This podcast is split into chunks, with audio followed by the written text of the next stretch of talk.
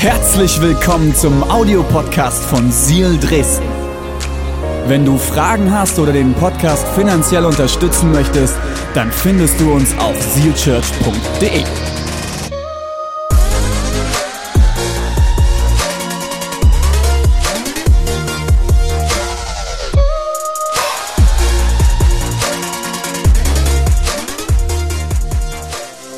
Herr Jesus, ich danke dir, dass du heute bei uns bist.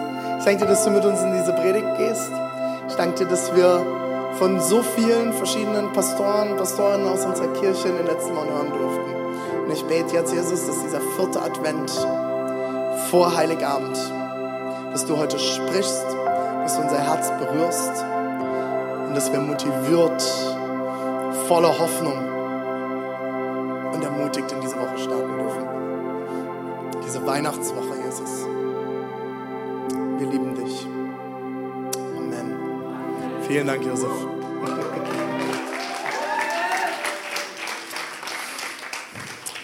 Hey, es ist eines der verrücktesten Weihnachten, oder? Letztes Jahr haben wir gedacht, ah, machen wir mal hier drei Wochen Lockdown, drei Monate, alles entspannt und dann wird alles wieder normal, oder? Dann kam die nächste Runde, die nächste Runde und nach anderthalb Jahren sitzen wir immer noch im selben Boot. Und es war für viele von uns ein herausforderndes Jahr, herausfordernde Zeiten. Und ich weiß nicht, wie es euch als Familie geht, wie es euch persönlich geht. Ich hatte doch immer wieder Momente, wo ich mich neu ausrichten musste und mir ganz klar bewusst machen musste, warum wir tun, was wir tun. Und warum ich jeden Sonntag auf diese Bühne gehe und andere Leute versuche zu motivieren, Jesus nachzufolgen, wenn es mir vielleicht selbst sogar manchmal schwerfällt. Es ist eine crazy Zeit. Und wenn ich darüber nachdenke, dass wir bald schon 2022 schreiben werden und ich immer noch 2020 am Verarbeiten bin und von 2021 wollen wir gar nicht reden, das ist schon verrückt. Aber wisst ihr was? Wir haben uns als Team und als Kirche entschieden, wir wollen ein Zuhause bieten. Wir möchten, dass Menschen Gott kennenlernen.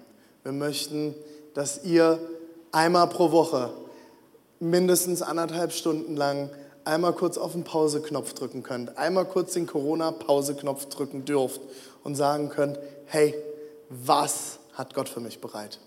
Und vielleicht bist du heute hier und du sagst, ich habe diesen Gott noch gar nicht kennengelernt, ich habe gar keine Ahnung, von was redest du da? Dann gib mir doch jetzt eine Chance, dir ein paar Sätze dazu zu erklären. Danke, Jamin. Lernst du heute Jesus endlich kennen? Sehr gut. Nach deinem Theologiestudium wird das Zeit.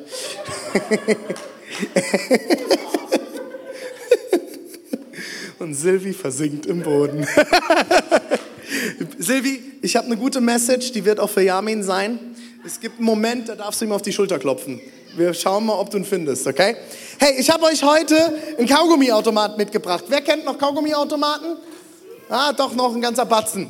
Ähm, es ist ja schon sowas, ich, ich weiß gar nicht, ich habe jetzt vier Wochen darüber gepredigt und mit dem Kaugummiautomat gepredigt. Ich weiß gar nicht, gibt es sowas überhaupt noch? Gibt es auch Kaugummiautomaten an den Wänden, wo man früher 10 Pfennig reingeworfen hat und mit ein bisschen Glück kam unten auch ein Kaugummi raus? Kennt ihr das? Man schmeißt oben das Geld rein, dreht und dann kommt nichts raus? Oh, das war so ärgerlich. Es war so ärgerlich, wenn da nichts rauskam. Aber auf der anderen Seite, wenn man jetzt mal Corona-technisch so einen Kaugummiautomaten betrachtet, ne? also bei uns die waren jetzt nicht so hygienisch, die Teile. Auch schon 15 Mal mit Graffitis und mit Feuerzeugen und Böller reingesteckt, um das Ding aufzusprengen. Da war alles dran. Also, dass wir heute noch leben, ist ein Wunder, oder? Wer jemals so ein Kaugummi aus dem Kaugummiautomat gegessen hat, der ist, glaube ich, auch immun gegen Corona. Habe ich nicht gesagt. Keine Angst, keine Verschwörungstheoretiker hier. Alles gut. Also, ich habe euch einen Kaugummiautomat mitgebracht und jetzt kommt das Besondere, es sind gar keine Kaugummis drin. Jetzt, ich erkläre euch das, das ist nämlich sehr, sehr witzig gewesen. Ich habe den samstags geliefert bekommen vor der ersten Predigt, die ich in Leipzig gehalten habe. Und ich war mir super sicher, dass dabei stand, dass Kaugummis drin sind. Ich habe ihn dann abends um 22 Uhr ausgepackt. Ich dachte, guck doch mal rein, René. Natürlich waren keine Kaugummis drin. Und dann bin ich am nächsten Morgen vom Gottesdienst extra noch zur Tankstelle gefahren und habe drei Päckchen M&M's gekauft. Für 13 Euro. 13 Euro. Okay? Ich muss das Geld wieder reinkriegen, Leute. Ihr müsst mir jetzt helfen. Der Erlös geht ins Taschengeld meiner Tochter. also, pass auf. Ich habe euch ein Kaugummi mitgebracht. Die Predigt ist überschrieben mit Großes wird kommen, wie du bekommst, was du willst. Wie schön wäre unser Glauben, wenn er wäre wie so ein Kaugummiautomat, oder? Wenn wir ein Gebetsanliegen haben und wir werfen unsere 10 Cent, 1 Cent, 2 Euro geht alles in diesem Kaugummiautomat. Es funktioniert alles, jetzt drei Wochen lang getestet. Wir werfen das ein, müssen nur noch den Riegel hier unten drehen und den einzigen Glauben, den wir haben müssen, ist, dass unten das Ergebnis zum Gebet rauskommt. Hat jemand Kleingeld dabei? Kleingeld? Kleingeld? Hat jemand was? Ja, komm, komm vor, komm vor. Brauchst aber ein Gebetsanliegen. Hast du ein Gebetsanliegen, Jonathan? Äh, ja, dass Ja? ich alle Geschenke für die Kinder zusammenkriege. Dass du alle Geschenke für die Kinder zusammenkriegst. Gibt so einen Film, der nennt sich Versprochen ist Versprochen. Kennst du den? Nee. Gucken dir vorher nicht an. Mit Arnold Schwarzenegger. So, du darfst und drehen, drehen ist in die Richtung, genau, jawohl. Drehen, drehen, drehen und. Nur ein. Und Äh, hä? Da kam Geld raus? nee, eine Münze und Geld. Oh, Oh! Das, das wie du bekommst, was du willst. so, wer hat noch ein Gebetsanliegen? Gebetsanliegen? Nee, bei Bitcoins funktionieren die nicht. Komm, wer hat noch ein Gebetsanliegen? Komm. Ihr Dresdner dürft auch mitmachen. So, komm, Konstantin. Ich habe aber nur 5 Cent. Ja, ja, das funktioniert, es reicht. Bist ja auch ein armer Kerl. Ja, echt so. So, was ist dein Gebetsanliegen? Mehr Geld. Mehr Geld! Wow! Und da, here we go. Und nimm die orangene Pille und du wirst versorgt sein. Halleluja, Amen. Ey, wie voll wäre unser Gottesdienstraum, oder? Wie voll. Bea, was hast du für ein Anliegen? Ein Schnecki.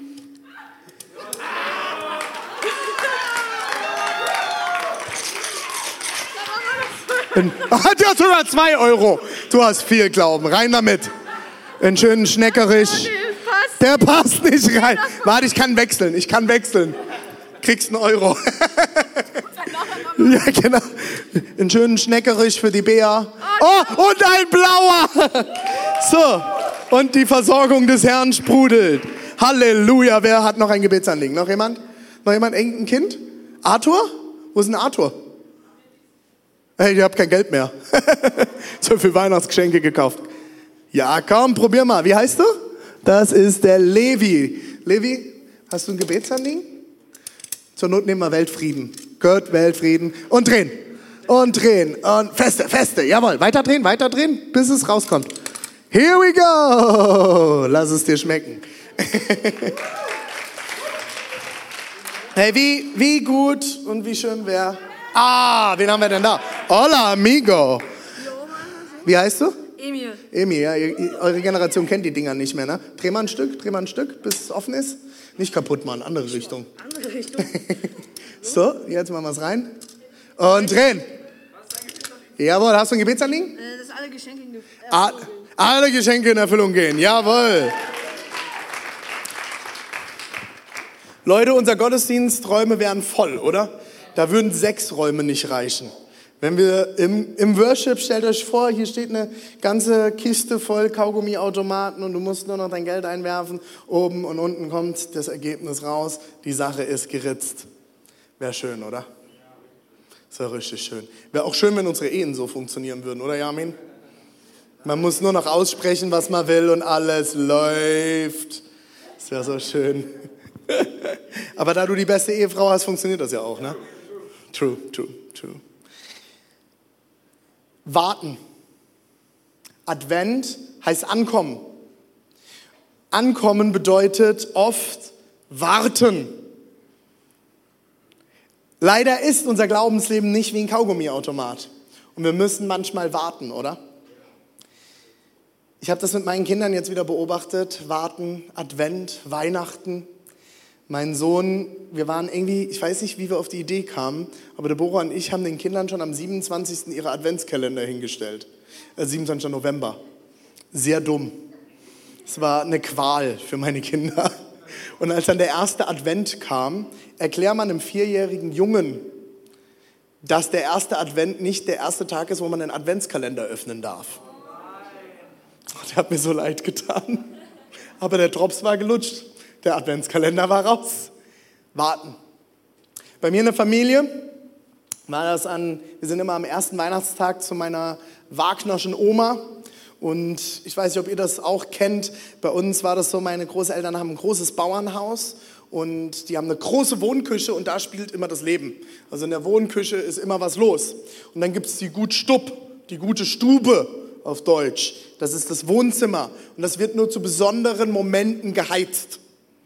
Und Weihnachten wird das durchgeheizt. Und da steht der Weihnachtsbaum und wir mussten dann vor der Tür warten, während das Christkind kommt und die Geschenke unter den Baum legt, bis das Glöckchen erschallte und dann durften wir rein.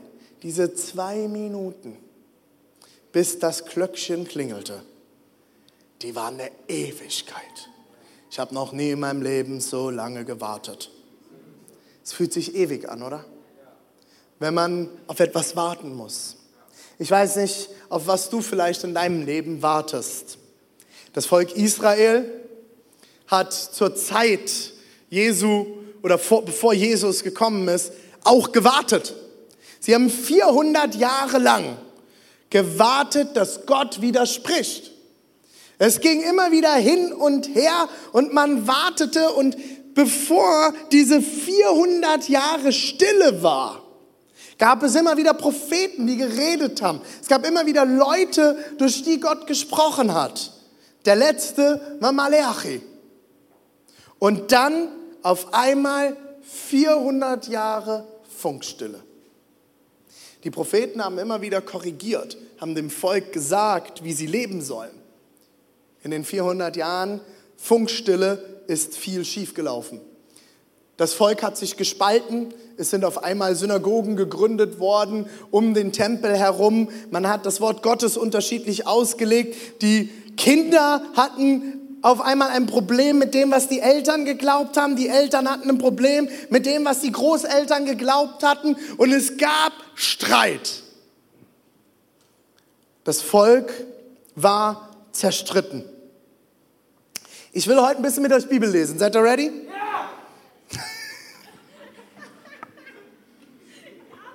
Ich find's voll gut. Jamin, du bist die Motivation für die Leute, die in den Hintern reinsitzen. Do it, man. Das gefällt mir, Jamin. Gib Gas.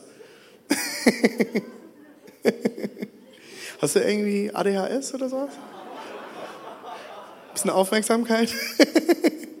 Komm, kriegst noch einen Bonbon. Jamin, geil. Okay, Lukas 1, 5 bis 7. Seid ihr ready? Wir lesen ganz am Anfang vom Lukas-Evangelium. Lukas war Arzt. Der hat sehr genau geschrieben, dem war es ein großes Anliegen, Details zu schreiben. Und wir werden uns heute ein paar Details anschauen. Lukas 1, 5 bis 7. Als Herodes König von Judäa war, lebte dort ein Priester namens Zacharias. Er gehörte zur Dienstgruppe Abia. Also falls ihr noch keinen Namen für eure zukünftigen Kinder habt, Silvi, Yamin, das sind zwei. Das Kind wird auf jeden Fall einen starken Charakter kriegen. Ähm, ist auch ein Name, den sonst keiner im Kindergarten hat. Könnte so sein. Ne? Äh, wie Zacharias stammte auch seine Frau Elisabeth aus der Familie von Aaron. Beide lebten nach Gottes Willen. Das ist ganz, ganz wichtig. Ich habe euch gerade erklärt, das Volk war zerstritten und war nicht mehr miteinander unterwegs.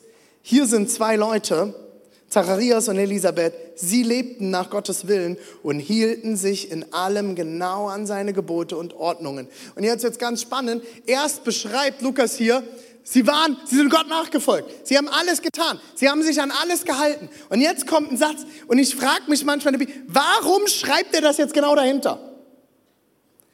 Sie hatten keine Kinder. Also wir kommen jetzt davon, dass sie Gott nachfolgen zu, sie hatten keine Kinder, denn Elisabeth, woher wussten sie das denn, dass Elisabeth das Problem hatte, konnte keine bekommen. Und beide waren inzwischen alt geworden. Warum wissen die, dass Elisabeth keine Kinder kriegen konnte. Es gab keine Gynäkologen, es gab keine Geburtskliniken, es gab keine Hebammen, es gab noch kein, man konnte kein Blut abnehmen etc. Woher wussten die, dass Elisabeth das Problem hatte? Die Bibel ist ein Buch geschrieben von Männern für Männer. Das muss man wissen, wenn man die Bibel liest. Warum bestimmte Dinge geschrieben sind, wie sie geschrieben sind, ist, dass es aus einer patriarchalen Gesellschaft geschrieben ist, wo Männer den Hut auf hatten.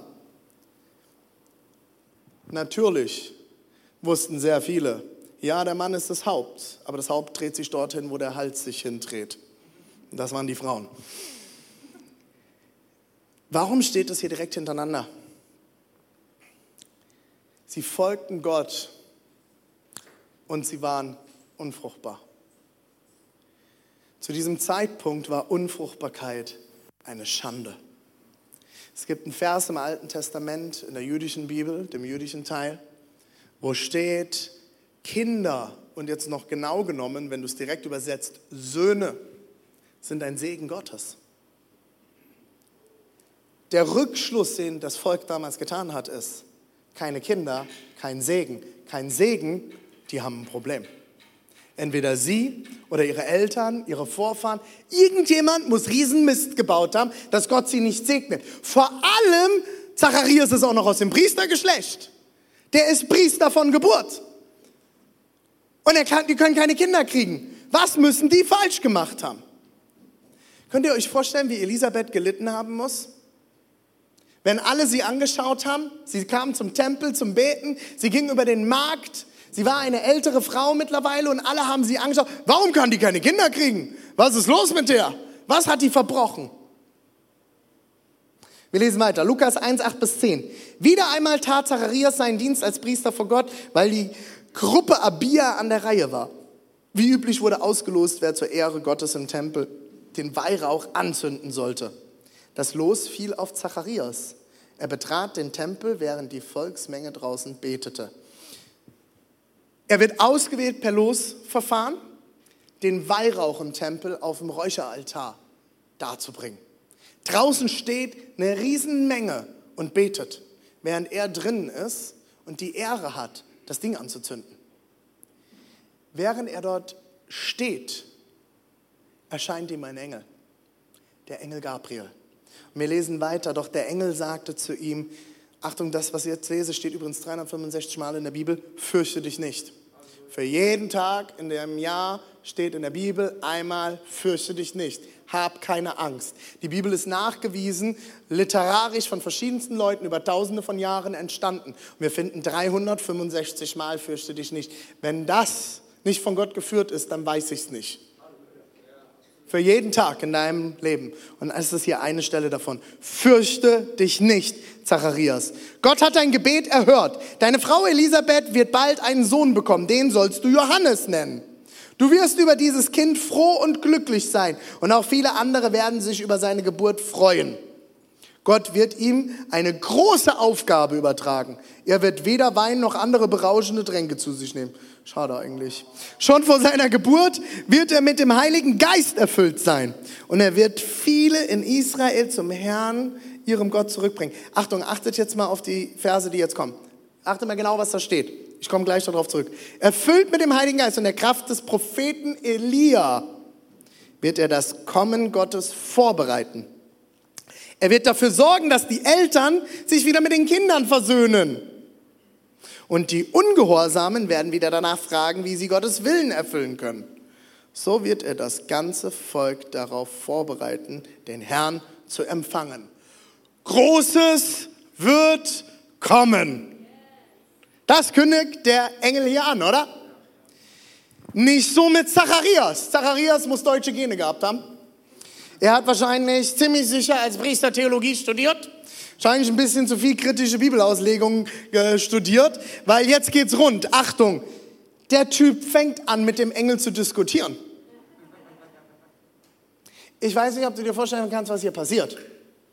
Du bist gerade in deiner Morgengebetssession, okay?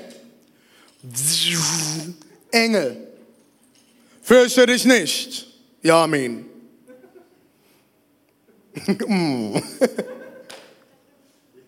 also, wir lesen mal, okay? Pass, pass, pass. Wir lesen. Ich, ich hüpfe einmal äh, für, äh, wer auch immer, Ben, du sitzt, glaube ich, am Beamer.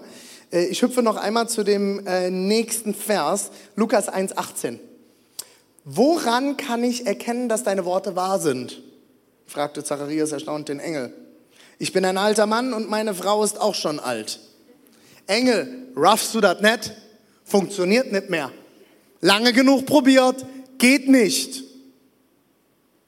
Wie soll ich dir glauben? Äh, weil ich ein Engel bin? Ja, woher soll ich denn jetzt genau wissen, dass du ein Engel bist und ich nicht irgendwie von dem Weihrauch irgendwie einen abgekriegt habe? Woher soll ich denn das jetzt wissen? Also, ich bin ein Engel, der Engel Gabriel und ich sage dir, deine Frau wird schwanger. Ja, also ich habe Theologie studiert, mein lieber Freund. Wenn wir uns das jetzt mal hier ganz genau betrachten und den Kontext unserer Sache hier betrachten, meine Frau kann keine Kinder kriegen. Hast du es jetzt gerafft? Du denkst jetzt, ich übertreibe. Wollen wir mal weiterschauen? Die haben, die haben wahrscheinlich sehr, sehr lange diskutiert. Das ging länger als fünf Minuten, das ging auch länger als zehn Minuten. Woher weiß ich das? Weil es weitergeht im Text. Lukas ist sehr genau, er ist Arzt, ich habe es euch eben gesagt. Lukas 1, 21 bis 25. Inzwischen wartete die Menschenmenge draußen auf Zacharias. Achtung, eine Menschenmenge.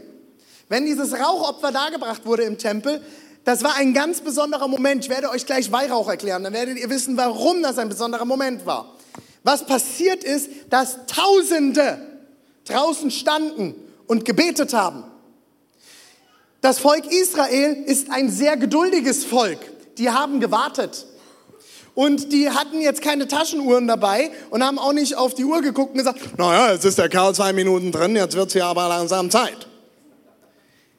Das muss dann schon eine ganz schöne Weile gedauert haben. Dass die draußen sagen, wo bleibt denn eigentlich unser Zacharias? Das kann doch gar nicht wahr sein. Das dauert schon viel zu lange. Wo ist denn der Kerl? Es zog sich. Zacharias hat ziemlich sicher, ziemlich lange mit diesem Engel diskutiert. Also ich weiß nicht, wie es dir gehen würde, wenn dir bei deinem Morgengebet oder auf dem Spaziergang, wenn du mit deinem Hund rausgehst oder vielleicht sitzt du auf der Toilette, keine Ahnung, und dir erscheint ein Engel. Und er sagt dir was. Also ich wäre jetzt nicht so der Typ, der, glaube ich, sofort anfangen würde zu diskutieren damit. Also mein lieber Engel, jetzt hier, äh, kann nicht sein. So, und jetzt wird es richtig spannend. Alle wunderten sich, dass er so lange im Tempel blieb. Als er endlich herauskam, konnte er nicht zu ihnen sprechen. Der Engel hatte irgendwann die Faxen so dicke, dass er gedacht hat, wenn du nicht glaubst und bevor du das ganze Ding hier kaputt machst und deiner Frau auch noch den Glauben nimmst, du wirst jetzt erstmal nicht mehr reden. Und Elisabeth sagte Halleluja. Und Silvi dachte sich, Jesus, Amen.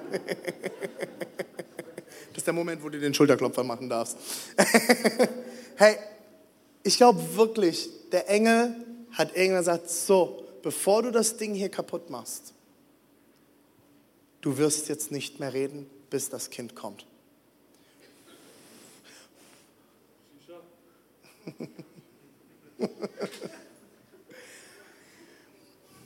Und jetzt wird es richtig genial. Was ist denn passiert? Der kam raus und die Leute haben gemerkt, eine riesen Menschenmenge steht dort. Der kann nicht mehr reden. Und er hat versucht zu erklären, was drin passiert ist. Der wird, der Tempel ist auf dem Berg und die Leute haben alle dort gestanden und gebetet. Und Zacharias kommt raus und fängt an, wild rumzugestikulieren. Erklär mal, wenn du nicht reden kannst, dass dir ein Engel erschienen ist, der dir sagt, dass deine Frau, die nicht schwanger werden kann, schwanger werden will, wird. Versuch das mal. Der stand dort und fuchtelte rum. Engel! Keine Ahnung, der hat das versucht zu erklären dort. Was ist dort passiert im Tempel? Daran erkannten sie, dass er im Tempel eine göttliche Erscheinung gehabt haben musste. Zacharias verständigte sich durch Handzeichen mit ihnen und blieb stumm. Ich hoffe, dass das extrem lustig war, als er da rauskam. Und die Leute waren alle verwirrt, so was ist mit dem Kerl los? Und wahrscheinlich ist dann einer der anderen Priester aufgestanden und gesagt, hey, da muss was drin passiert sein. Als die Zeit seines Tempeldienstes vorüber war, kehrte er nach Hause zurück. Nur wenig später wurde seine Frau Elisabeth schwanger. In den ersten fünf Monaten lebte sie völlig zurückgezogen und verließ das Haus nicht. Natürlich, sie hat ihr Leben lang gewartet darauf, dass sie ein Kind kriegen kann. Die war die ersten fünf Monate, die waren gefährlich. Natürlich hat die alles getan, um dieses Kind zu beschützen. Ich liebe das. Der Typ war Arzt, das merkt man, ne? Der hat alles genau bis ins Detail aufgeschrieben. Der Herr hat an mich gedacht und mir geholfen, sagte sie. Nun kann mich niemand mehr verachten, weil ich keine Kinder habe. Sie hatte durch ihre Geschichte ein Selbstwertproblem. Wir Christen haben dann manchmal eine Art und sagen, naja, man müsste jetzt mal Seelsorge machen und alles aufräumen und dann kann Gott dir begegnen. Nichts gegen Seelsorge, nichts gegen Therapie, nichts dagegen, seine Geschichte zu verarbeiten. Habe ich alles jahrelang, bin ich bis heute immer wieder dran. Ist sehr, sehr gut, tu das. Das Interessante ist, Gott begegnet ihr genau dort, wo sie es braucht. Und jetzt wird es ganz spannend. Ich habe euch vorhin erzählt, der letzte Prophet war Maleachi. Wollen wir mal schauen, was Maleachi geschrieben hat? Und vielleicht erinnert ihr euch gerade an die Verse von vorhin. Maleachi 3, Vers 23 bis 24. 400 Jahre vorher schreibt er, ihr werdet sehen, noch bevor der große und schreckliche Tag kommt, an dem ich Gericht halte, spricht Gott, schicke ich den Propheten Elia zu euch. Erinnert ihr euch? Zacharias kriegt die Ansage, sein Sohn wird im Geiste Elias geboren. Und es geht weiter, er wird Eltern und Kinder wieder miteinander versöhnen. Das hatten wir auch gerade eben in dem Text, oder?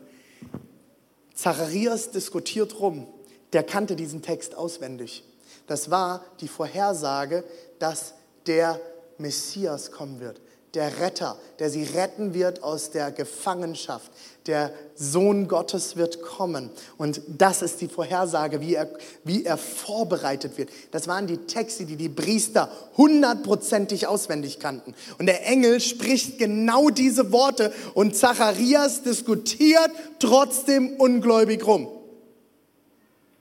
Natürlich musste der erstmal schweigen. Der Sohn Johannes wird den Messias ankündigen. Er wird der Vorbote für Jesus Christus sein. Interessant ist, wie hoch die Wahrscheinlichkeit war, dass Zacharias zu diesem Zeitpunkt genau im Tempel war. Zu diesem Zeitpunkt gab es 18.000 Priester. Also ich werde immer mal gefragt, René, warum haben wir so viele Pastoren in unserer Kirche? Ich würde sagen, wir haben noch ein bisschen Raum. 18.000 kann man mal machen. Warum ist es so? Weil der ganze Stamm Levi, einer der zwölf Stämme vom Volk Israel, hatte das Priestertum unter sich. Das war ihre Aufgabe im Volk. Sie waren von Geburt her Priester. Es gab sehr, sehr viel zu tun im Tempel. Und das Ganze wurde, diese 18.000 Priester wurden in 42 Familien und 24 Ordnungen eingeteilt. 750 Priester circa pro Ordnung.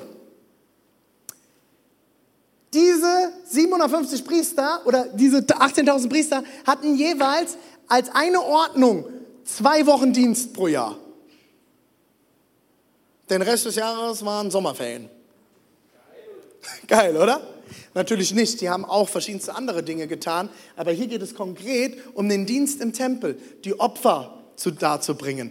Auch zum Beispiel den Tempel zu reinigen, nachdem Opfer dargebracht wurden. Da ist ganz, ganz viel passiert. So, es war eine Wahrscheinlichkeit von 1,8 Prozent, wenn du alles zusammennimmst, dass Zacharias zu diesem Zeitpunkt im Tempel war. Man geht davon aus, dass es super krass war, schon wenn du einmal im Leben das Rauchopfer darbringen durftest als Priester. Und er war genau zum richtigen Zeitpunkt am richtigen Ort. Was tat Zacharias im Tempel? Er zündete den Weihrauch an, haben wir vorhin gehabt. Ich habe gerade eben, ihr habt es gesehen, eine Kohle entzündet. Die ist jetzt richtig heiß und ich habe euch ein Räucherstöfchen mitgebracht heute. Und der Raum wird gleich erfüllt sein, nicht von erzgebirgischen Katzelnduft, auch wenn das gut ist, ich liebe es, ist etwas, ich liebe erzgebirgische Weihnacht, sondern vom frischen Weihrauch. Ich lege hier so ein paar Weihrauchstücke drauf. Weihrauch sind hier solche kleinen Krümel. Und die lege ich hier oben drauf auf die Kohle. Entschuldigung, lege ich oben auf die Kohle. Und dann fängt das an zu dampfen. Seht ihr das? Und binnen weniger Minuten wird dieser ganze Raum erfüllt sein von Weihrauchduft. Warum Weihrauch? Was hat es mit diesem Weihrauch auf sich? Wenn du katholischen Hintergrund hast, kennst du es auch schon aus der Kirche. Vielleicht hast du dich mal mit Buddhismus oder Hinduismus auseinandergesetzt. Weihrauch. Vielleicht kommst du aus dem Erzgebirge. Die gute Weirichkatzel, oder? Ich habe letzte Woche, nachdem ich in Erzgebirge gepredigt habe, habe ich diese Woche 13 Päckchen zugeschickt bekommen, gefühlt von allen möglichen Leuten, die mir ihre besten Weirichkatzel empfohlen haben. Warum immer dieser Weihrauch? Weihrauch hat eine ganz spezielle Art, wie er gewonnen wird. Weihrauch wird aus dem Boswellia-Strauch gewonnen. Das ist ein Strauch, der in der Wüste wächst. Und dieser Strauch wird angeritzt. Mit einem ganz speziellen Verfahren wird in den Stamm hineingeritzt. Und dann tritt dieser Weihrauch durch den Schmerz, der dem Strauch zugefügt wird, tränenförmig tritt das Harz dieses Strauches hervor. Und diese tränenförmigen Zapfen, die dort am Baum dann festtrocknen, das Harz, das kennen wir heute als Weihrauch. Seit tausenden von Jahren. Wie der Weihrauch als Wohlgeruch emporsteigt, gewonnen unter Tränen des Baumes, so steigen auch unsere Gebete als Wohlgeruch zu Gott empor. Es ist ein Symbol. Genau wie der Strauch unter Schmerzen diesen Weihrauch hervorgebracht hat. Genauso sind unsere Gebete. Keine Kaugummiautomat-Gebete, wo ich oben was reinschmeiße und definitiv unten rausbekomme, was ich gerne hätte. Es sind ernst gemeinte Gebete, die manchmal auch unter Tränen errungen werden. Wer mit Tränen sät, wird mit Freuden ernten, heißt es in dem Psalm. Einige von euch wissen, ich selbst bin durch eine sehr schwere Zeit gegangen in den letzten Jahren. Ich habe eine Krankheit, die nennt sich Morbus Crohn. Das ist eine chronisch entzündliche Magen-Darm-Krankheit. Und ich hatte Phasen, wo es mir sehr, sehr, sehr schlecht ging. Und ihr könnt meine Frau fragen, ich habe teilweise unter Tränen krampfend, weinend im Bett gelegen und habe zu Gott geschrien, nimm diese Krankheit von mir, nimm diese Schmerzen von mir, ich schaffe das nicht mehr. Das war kein Kaugummiautomatgebet, dass man mal leichtfertig betet. Es war ein Gebet, das ernst gemeint war, das unter Leid und Schmerzen geboren wurde. Elisabeth hat hundertprozentig im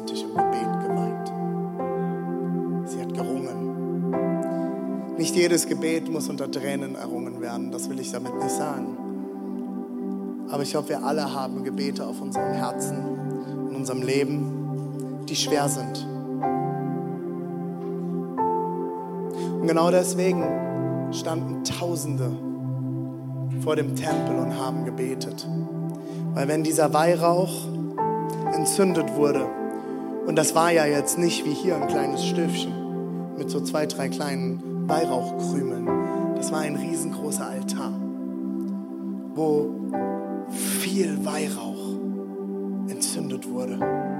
Und der Raum, der ganze Tempel, die Umgebung des Tempels war gefüllt mit diesem Duft. Und für das Volk war klar, während dieser Weihrauch emporsteigt, werden unsere Gebete als Wohlgeruch vor Gott kommen. Interessante ist, das Kind sollte Johannes genannt werden. Warum Johannes? Johannes heißt, Gott ist gnädig. Gott ist Gnade. Gott gibt, auch wenn wir es nicht verdient haben. Ich finde es total interessant bei Weihrauch, wenn dieser Weihrauch geerntet wird. Es gibt guten Weihrauch und es gibt schlecht, schlechte Qualität von Weihrauch. Am ersten Sonntag in Leipzig hatte ich leider schlechten Weihrauch. Ich habe dann neuen besorgt. Guter Weihrauch, äh, schlechter Weihrauch gibt Kopfschmerzen. Guter Weihrauch kann high machen, kann beruhigen, ist mittlerweile nachgewiesen, hat eine psychoaktive Wirkung. Und zwar nicht halluzinierend, sondern beruhigend.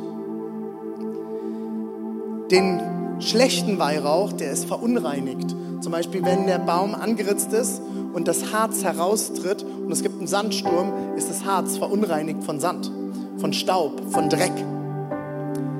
Der gute Weihrauch kommt auf den Räucheraltar. Der wird für Zeremonien verwendet. Der ist was Besonderes. Der schlechte Weihrauch, ist ja was mit dem passiert? Der wird abends ins Feuer geworfen. Überall gab es Feuer, vor allem in der Wüste. Weil nachts wird es sehr kalt in der Wüste. Und dann wird Feuer angemacht. Das Feuer hält böse Tiere fern. Das Feuer gibt Licht. Aber warum Weihrauch ins Feuer? Es gibt ein böses Tier. Das wird von Feuer nicht so easy ferngehalten. Aber vom Geruch von Weihrauch. Und das sind Schlangen. Schlangen hassen den Geruch von Weihrauch. Ging man auf jeden Fall damals davon aus. Und deswegen hat man die Reste ins Feuer geworfen. Vielleicht hast du nur noch Gebetsreste. Vielleicht hast du nur noch Gebetsreste übrig. Vielleicht bist du heute hier und sagst, hey, nee, ich habe noch nie wirklich gebetet. Dann komm mit einem Gebetsrest. Komm mit dem, was du noch hast. Komm mit dem bisschen, was noch geht. Und komm vor Gott. Die Schlange steht im Wort Gottes immer für den Feind, den Satan, den Teufel, den Widersacher Gottes. Der, der ein Interesse daran hat, dass du und ich nicht in unser Potenzial kommen. Genau wie der, die Schlange den Geruch von Weihrauch hasst, so hasst der Feind unsere Gebete. Unsere Gebete und unser Lobpreis, wenn wir hier gesungene Gebete singen, sind ein Wohlgeruch für Gott und abstoßend für den Feind. Ich frage dich heute, dort wo du gerade sitzt, für was betest du? Für was betest du? Welche Gebete bewegst du in deinem Herzen? Vielleicht nennst du es noch nicht Gebete. Was hast du auf dem Herzen? Welche Wünsche? Was bewegt dein Herz wirklich? Und ich rede nicht davon, ich werfe ein Geldstück ein und morgen steht ein Ferrari vor meiner Tür. Ich rede von Dingen, die aus der Tiefe des Herzens kommen, die dein Herz bewegen, wofür du vielleicht sogar schon mal äh, geweint hast. Vielleicht kämpfst du mit einer Krankheit. Vielleicht wünschst du dir unbedingt einen Mann, eine Frau. So wie Toni das heute erzählt hat oder wo wir eben für Bea ein M&M ziehen durften. Vielleicht wünscht ihr euch ein Kind. Meine Schwester ringt seit Jahren damit, schwanger zu werden. Über Jahre schon. Sie sind jetzt im dritten Monat schwanger. Und ich sag's euch, meine Schwester hat gelitten. Und zu sehen, wie Deborah und ich super easy schwanger werden konnten. Wir sind da irgendwie sehr fruchtbar. Jeder Schuss ein Treffer. Wirklich, wirklich. Wir müssen, echt, wir müssen uns nur angucken und kriegen ein Kind. Ja, und jetzt stellt euch vor, meine Schwester, die nebendran sitzt, unbedingt ein Kind möchte. Und bei uns funktioniert das so leicht. Die hat geweint im Gebet. Wir haben zusammen gebetet. Ich habe für sie gebetet. Welche Gebete hast du auf deinem Herzen? Warum betest du? Betest du eigennützig und geht es dir nur um dich? Oder geht es dir um mehr? Was ist das, was wirklich in deinem Herzen ist? Und genau wie dieser Weihrauch als Wohlgeruch aufsteigt, so darf dein Gebet als Wohlgeruch vor Gott aufsteigen.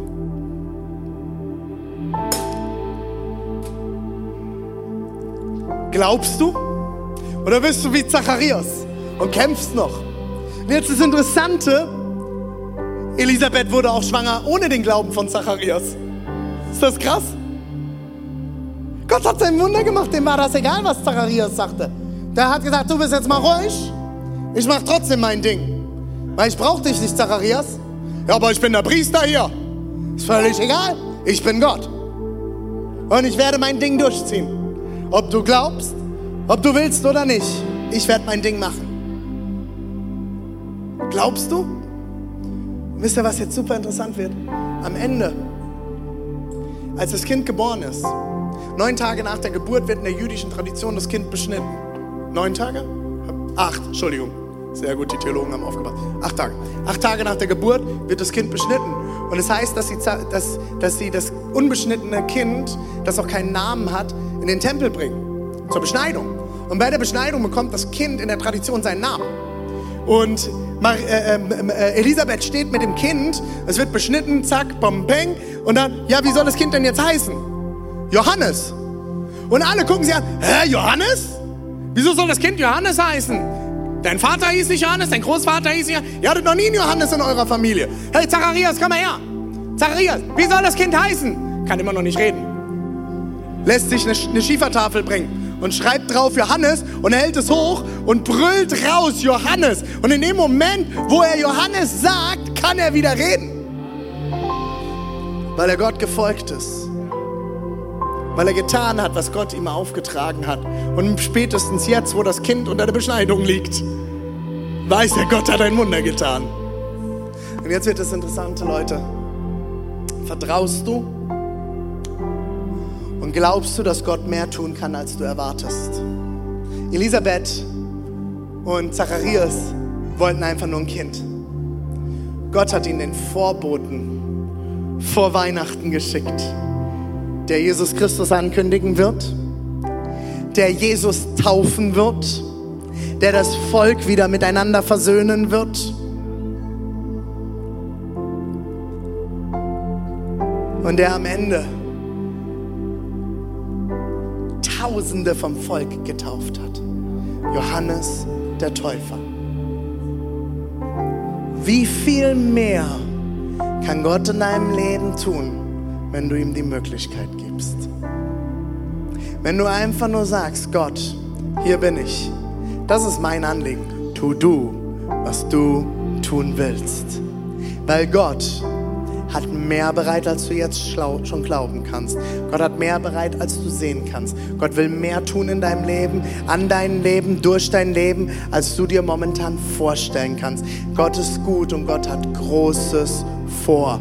Großes wird kommen. Bist du bereit, ihm zu vertrauen?